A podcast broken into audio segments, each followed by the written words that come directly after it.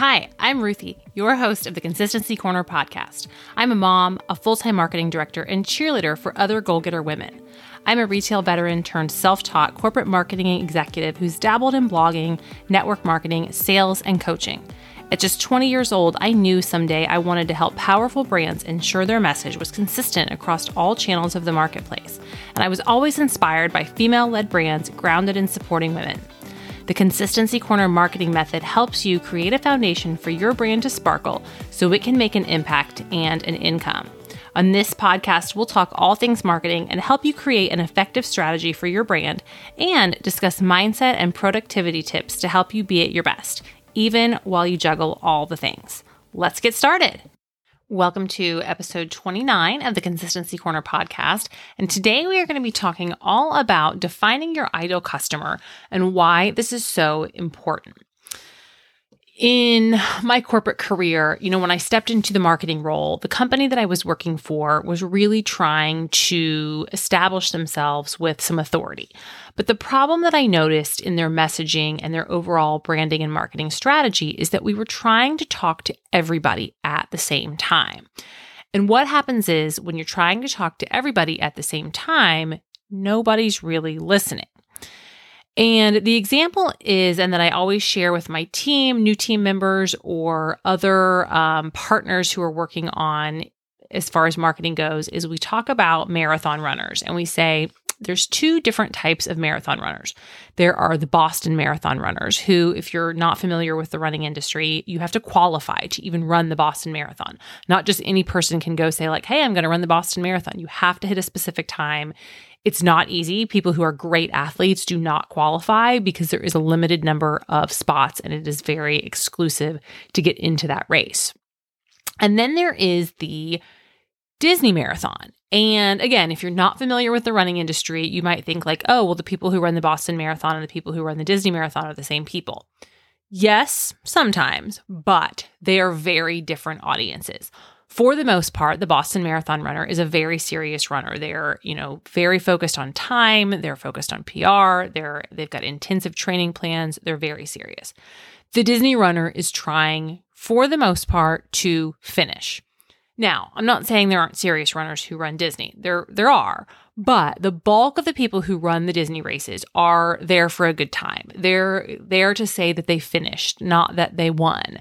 They are hoping to be able to finish. You know, we've we'll have conversations with um, people who run Disney, and there's some women who walk at the end of the races called the balloon ladies and like you have to stay ahead of the balloon ladies and the balloon ladies walk pretty slow but at the end of the day like there is a time limit and you have to finish in a certain time but it's not fast so, Disney runner versus Boston runner. They're two different types of runners. They care about two different types of things. So, if I'm trying to talk to one of them, I'm probably not attracting the other one. And at the end of the day, it's okay to niche down and pick a lane and know who you're talking to. Because once you start talking to a specific type of customer, you're able to create a stronger relationship with that customer because they feel like, wow, she really gets me. She knows what my desires are, what my problems are, what I'm struggling with, because you're getting really specific. And that specificity I don't know if that's a word. I think it is. that super specific messaging helps to create loyalty with your customer. And then you'll be able to find raving fans and attract more raving fans by really digging in and being specific and talking about the needs of that customer. And you've probably heard about defining your ideal customer in terms of their demographics. You know, how old is she? What's her income? Does she have kids? Where does she live? But this week, we're going to dig a little bit deeper because those are all surface level things that, quite honestly, can be different from customer to customer. But what we really want to dig into is what are her core desires? What are her fears? What are her interests? And what are her needs? Which really means, as I said, we're going to niche down. And I know that that can sound scary because it might feel like as you narrow your audience, you're missing people. But really, the opposite is true. As you narrow your audience and you talk specifically to the right person, your audience of right people will grow. Let's think about media and, con- and how content has exploded over the last decade. and how there's probably a show on Netflix or Hulu or maybe even a YouTube channel that you are a huge fan of. Like you're a raving fan of this show. But my guess is you probably have friends who have never even heard of it, even though you love it and you think it's the greatest thing ever. I can tell you, I'm a big listener to the Bobby Bones Show podcast, like the podcast, and then he has a live radio show. So, like Bobby Bones, he's my guy. People are like, I don't, I don't know who that is. He was on Dancing with the Stars a couple of seasons ago.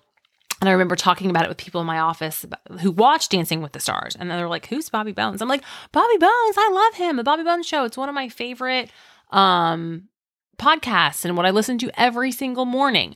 So I was a raving fan, but somebody who is consuming different content had no idea who I was even talking about.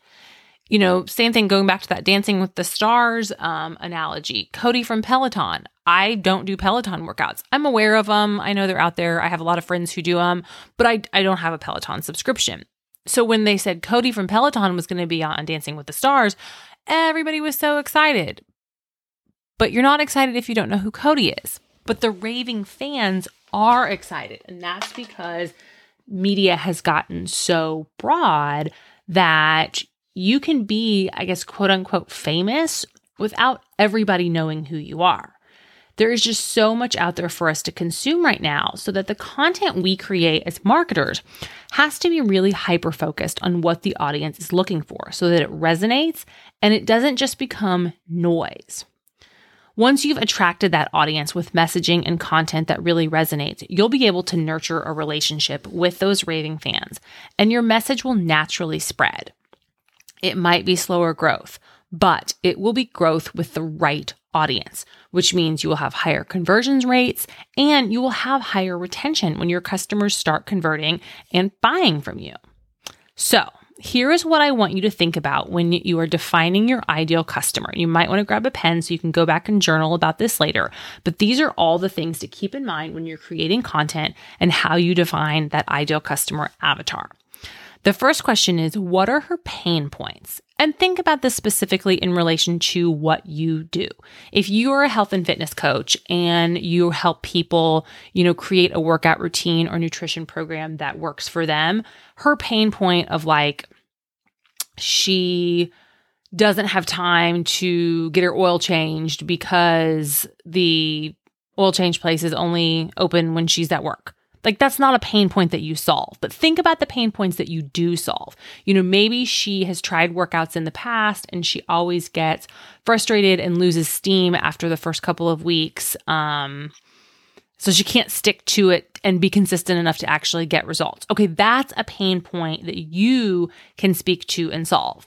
Or another example is if you have a bakery and you create cupcakes and her pain point is that let's see she doesn't know what to get her kids for their birthday because they change their mind every five minutes. And by the time they order a present they've already decided on something else. Okay that's not really a pain point that you solve but a pain point that she wants to have cute cupcakes that are you know Pinterest worthy, but she doesn't have time to create them, that's a pain point that you can solve. So, do you see what I mean? Think about those pain points and those friction points that are causing her stress or anxiety or, you know, less satisfaction in her life that she'd like and the, you know, kind of core desires behind those pain points and how you can speak to them. The next thing to think about is what lights her up and brings joy to her life. So that bakery example that I spoke about, you know, maybe she is the kind of person that loves to have her neighbors say, Oh my gosh, those cupcakes are fantastic. Where did you get them? You know, just being honest here, I'm probably one of those people, but I also don't have time to make cupcakes by myself. So if you're that bakery person, we should probably talk. Um, but other things that light her up and bring joy to her life. Let's think about if maybe you are a you um, created a planner and you, or you're a planner coach. You know you work through planning templates or you have a physical product that's a planner. Somebody who loves office supplies and highlighters and pens and systems like that lights them up and brings joy to their life. That's something that you can connect with your audience on because i'm guessing if you made a planner you also love those things Um, but even here, you know, if you're a person, you're building a personal brand, like maybe you're a life coach or you are a, maybe you're in network marketing and you sell a product that other people sell. Those things that light you up and bring joy to your life. Like for me, I can tell you boy bands, country music concerts, um, Purdue football games, and a glass of white wine on the patio. Like those are things that bring joy to my life. So those are things that I'm going to talk about in my content because that's going to connect me on a personal level to other people who resonate with that. And those are my ideal audience and ideal customers. You know, if we want to talk about drinking dirty martinis, like that's not that's not me. It's it would be fake. And so I'm not going to talk about that because it's not authentic. Um, and I feel like I got way off topic with that because dirty martinis have nothing to do with the problem anybody is solving, unless it's, you know, maybe you're a party planner or you're a um bartender. I don't know. Anyway, let's get back on track, guys. Um, so what lights her up and what brings joy to her life? Think about what does that for you and know that you're probably going to attract people and be able to connect with people and resonate people who are find joy in similar things. The next question, and this goes really a lot back to the problem that you solve or the value that you can add, is what do you wish you had known two or three years ago that maybe you can share with your ideal customer? She's probably a couple steps behind you. And she's hoping to be able to learn and know the things that you know. Um, if you guys are in the entrepreneur online space, you probably have heard of Amy Porterfield, who is a big um, course creator and teaches a lot of awesome tips around digital marketing. And I listened to a podcast or a webinar with her. I can't remember which one it was, but she was saying, think about if you know just 10% more than your ideal customer. What is that extra 10%? Because now that you know it, you think everybody knows it but they probably don't. And that's value that you can add. And that's a way that you can create and nurture relationships with your ideal customer is by those things that you wish you had known two or three years ago that you wish somebody had shared with you. Um, I know for me as a marketing coach, the marketing funnel, that is a piece of marketing. I mean, I didn't go to school for marketing. I went to school for sales, but that whole piece about the marketing funnel and how you know, you need to attract, nurture, and convert your clients. And there's different strategies for how to do all three of those things, but they have to be done strategically and systematically and not all at the same time. Like that was something when I was early on in my marketing career that I was so thankful that someone taught me and why that's why something that I now try to focus on and teach my clients because I know that it's something that they, once they know it, will be thankful that they know it and wish they had known it earlier. And then the last thing to think about when you're thinking about your ideal client is what is the outcome that she is looking for after finding a solution to her problem. Now, let me give the example of like you're too busy to get your oil changed in your car, like as a just out there example. So you're too busy to get the oil changed in your car. That's your problem. The solution is that you find a way to schedule an oil change in your schedule. But the outcome is how you feel. You feel relieved to have something crossed off your list. You feel safe and secure because you're taking care of your vehicle. You feel responsible and, um, I guess just responsible that you are taking care of your family and you feel proud that you got those things done. So, those outcomes that your customer is looking to feel is really going to help when you, we get into the copywriting piece of your marketing and kind of how you are nurturing and converting but it's something to think about when you're thinking about your ideal client is what is the outcome your ideal client is looking for so I want you to brainstorm on these questions and work through who you are serving so that you can create content that really resonates with her and not everyone else. If you're really stuck or need more inspiration, again, look back at yourself five years ago. That is a great starting point for who you are meant to serve. Again, if you know just 10% more than your ideal customer, you can reach your hand out and support her in her journey with the knowledge that you've gained. Sometimes if you look at super crazy professionals who are very far along on their journey, you think like, I'll never get to where she is because she knows so much or she has a team or she has been doing this for years and years and years. But you can reach out to somebody who's just a few steps ahead of you because they still remember what it feels like to be new. And that could be the client that you're meant to serve, the one who's just a couple steps behind you, who is reaching out for your hand and asking for you to help her along the way in the journey. So, really think about that when you're thinking about who your ideal customer is, and think about how that is just so much more authentic and I guess at a deeper level for creating relationships than things like age demographic, you know, age demographics, where they live, income level, stuff like that. The other thing that I want to touch on before we wrap up is the power of community.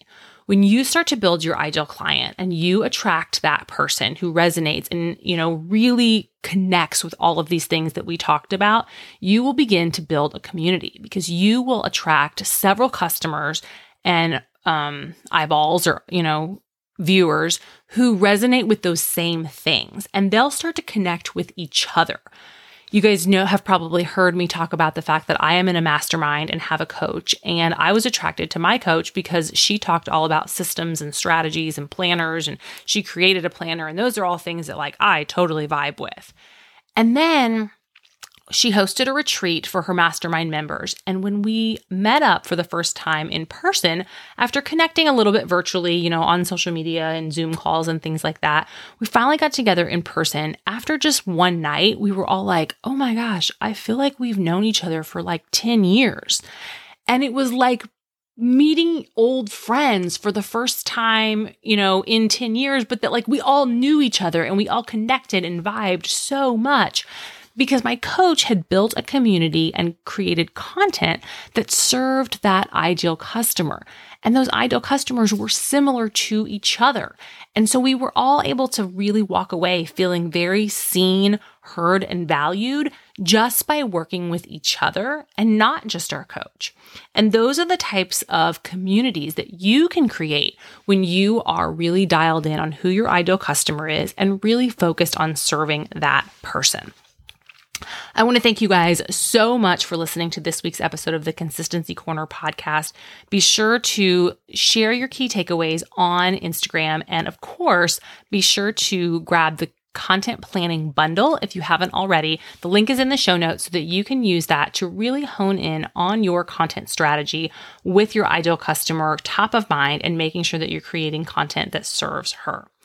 Um, I cannot wait to see the content that you create and all the things that you do to create a brand that stands out and truly sparkles. Thank you so much for listening to this week's episode of the Consistency Corner podcast. Be sure to connect with me on Instagram at Consistency Corner for more marketing made easy mindset tips and behind the scenes of working mom life. If today's podcast was helpful, I'd love it if you would leave a review wherever you listen to podcasts and share a screenshot and tag me in stories so I can cheer you on and learn more about how to support you in building a brand that truly sparks.